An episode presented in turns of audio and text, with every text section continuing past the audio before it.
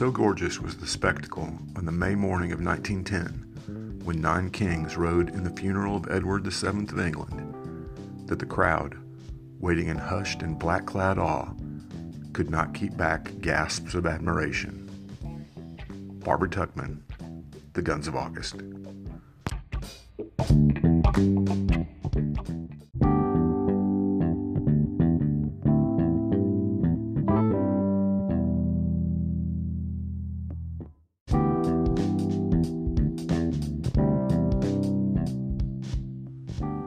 Welcome to the Revisionist History Podcast, where we set the historical record straight no matter who it might offend. I'm Paul, and this is the first of our book club discussions this month on Barbara Tuchman's classic work on the First World War, The Guns of August.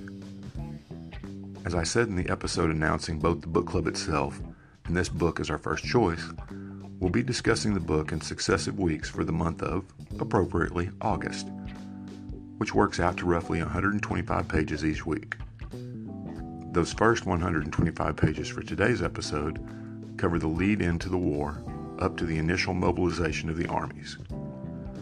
Actually, in my paperback copy, I had to read to page 132 to avoid stopping mid chapter of the critical Belgian response to the Kaiser's ultimatum. Now, I mentioned before that Tuchman writes history with skill and flair of a novelist. And while the sheer number of personalities we meet in the opening chapters German, French, British, Russian can seem overwhelming at times, it's the focus on these personalities that makes the book work. In far too many volumes on history, we're bombarded with dates and facts with only passing reference to the men and women actually involved. And Tuchman by no means ignores dates or facts, but she knows that history is the people who lived and shaped it far more than simply the details of political maneuverings and troop movements. In later chapters, we will get, obviously, more detail on the actual battles. But the course and outcome of those battles will make far more sense knowing the traits and character of the men leading them.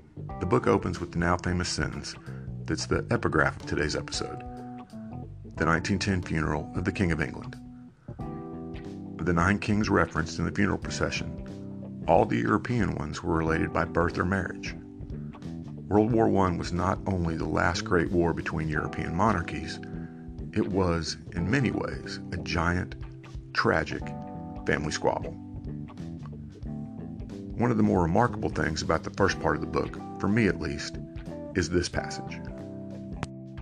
Quote, Some damn foolish thing in the Balkans, Bismarck had predicted, would ignite the next war. The assassination of the Austrian heir apparent, Archduke Franz Ferdinand by Serbian nationalists on June 28, 1914, satisfied his condition. Those two sentences are the only real mention of the event that nearly every other book about World War I opens with, and that most history textbooks give our children as the main and sometimes only cause of a war that ultimately claimed 20 million lives. Tuchman, however, by exploring the legacy for both France and Germany of Germany's defeat of France in the 1870 Franco Prussian War shows that the war had been brewing for over four decades. The murder of the Archduke was simply the spark that ignited the powder keg. There's been some complaint among critics that Tuchman spends almost no time on the Austro Hungarian theater of the war, where the conflict literally began with Austria's declaration of war on Serbia and Russia's declaration of war on Austria. But this is unfair given that she says in her preface that the omission was intentional, given the tight focus of her narrative. The reader is invited to explore that area further in other works, and she gives us a list of sources at the end of the book that will keep any World War I buff busy for years. That's another strength of the book, I think.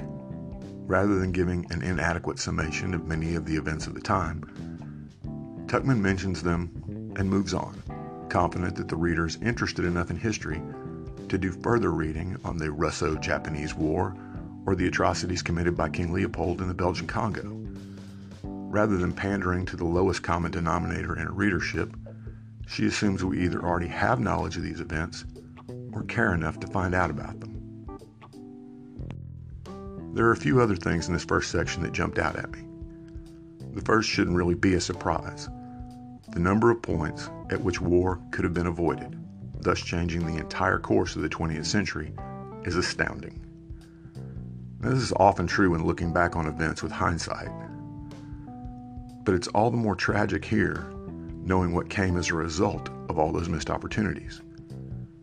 That the war in many ways came down to German General Moltke's stubborn refusal to abandon his precious mobilization timetables is all the more tragic.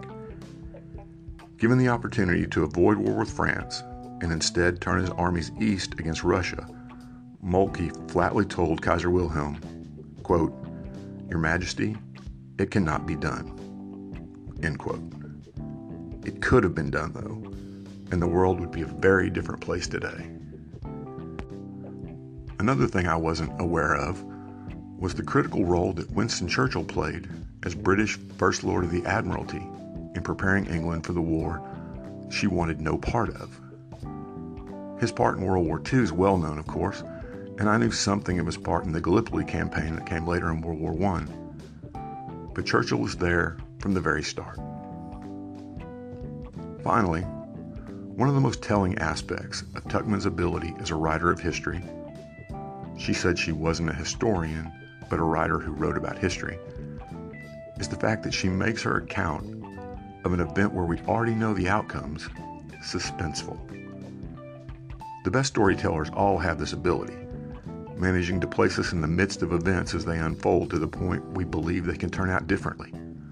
For example, hoping that Sonny Corleone will stay off the causeway in The Godfather, or that Captain America will bail out of the plane before it crashes into the ice. In the first section of The Guns of August, I find myself hoping that one of the many ways out of the conflagration might actually be taken, even though I knew they wouldn't. It takes a rare storyteller to pull that off, all the more so in a work of nonfiction. So that's our look at the first section of The Guns of August. I hope you're all reading along with us and enjoying it as well. Feel free to post comments on our Facebook page. I'll post this episode there. Or leave a voice message on the Anchor site. We'll be looking at the next section next Sunday. And be sure to look for other episodes as usual during the week this week. Have a great day, everybody. We'll see you next time.